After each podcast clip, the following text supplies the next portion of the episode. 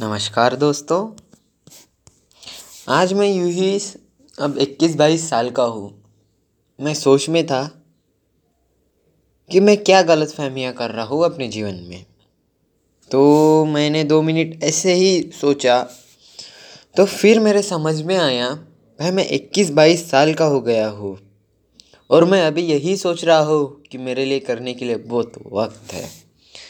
मतलब मुझे वक्त की कदर नहीं। उसके बाद और भी मुझे कुछ ख्याल है, उसमें कुछ ऐसे थे। प्रेम के चक्कर में पड़कर शादी की जल्दबाजी ना करूँ तो सही रहेगा।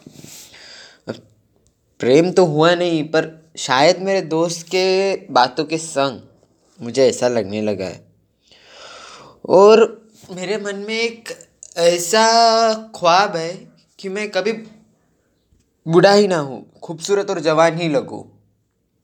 ऐसे भी मेरी एक कुछ शायद से गलत फ़हमी भी है, आप कह सकते हैं।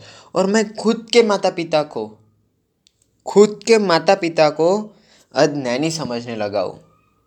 शायद से ये भी मेरी गलत फहमी भी है, क्योंकि मैं भूल चुका हूँ कि मेरे एज में वो निकल चुके हैं। इसी के साथ मैं और एक गलत फहमी कर रहा हूँ कि मेरी भावना, जो मेरी भावना है, मन की भावना है उसे हर चीज़ में गवा दे रहा हूँ। क्या पता कभी काम आए या भी नहीं। और उससे भी बड़ी बात, हर परिस्थिति में मैं घुला नहीं जा रहा हूँ। शायद से खुद को ज़्यादा होशियार समझ रहा हूँ। ऐसा मुझे लग रहा है है ना? और दो दिन के प्यार पाने के लिए मैं शायद से मेरे जीवन को और पढ़ाई को दाव पे लगा रहा हूँ। शायद से ये भी हो सकता है कि मैं खुद को कम आंकने के इसमें लोगों के चमक में दबा जा रहा हूँ।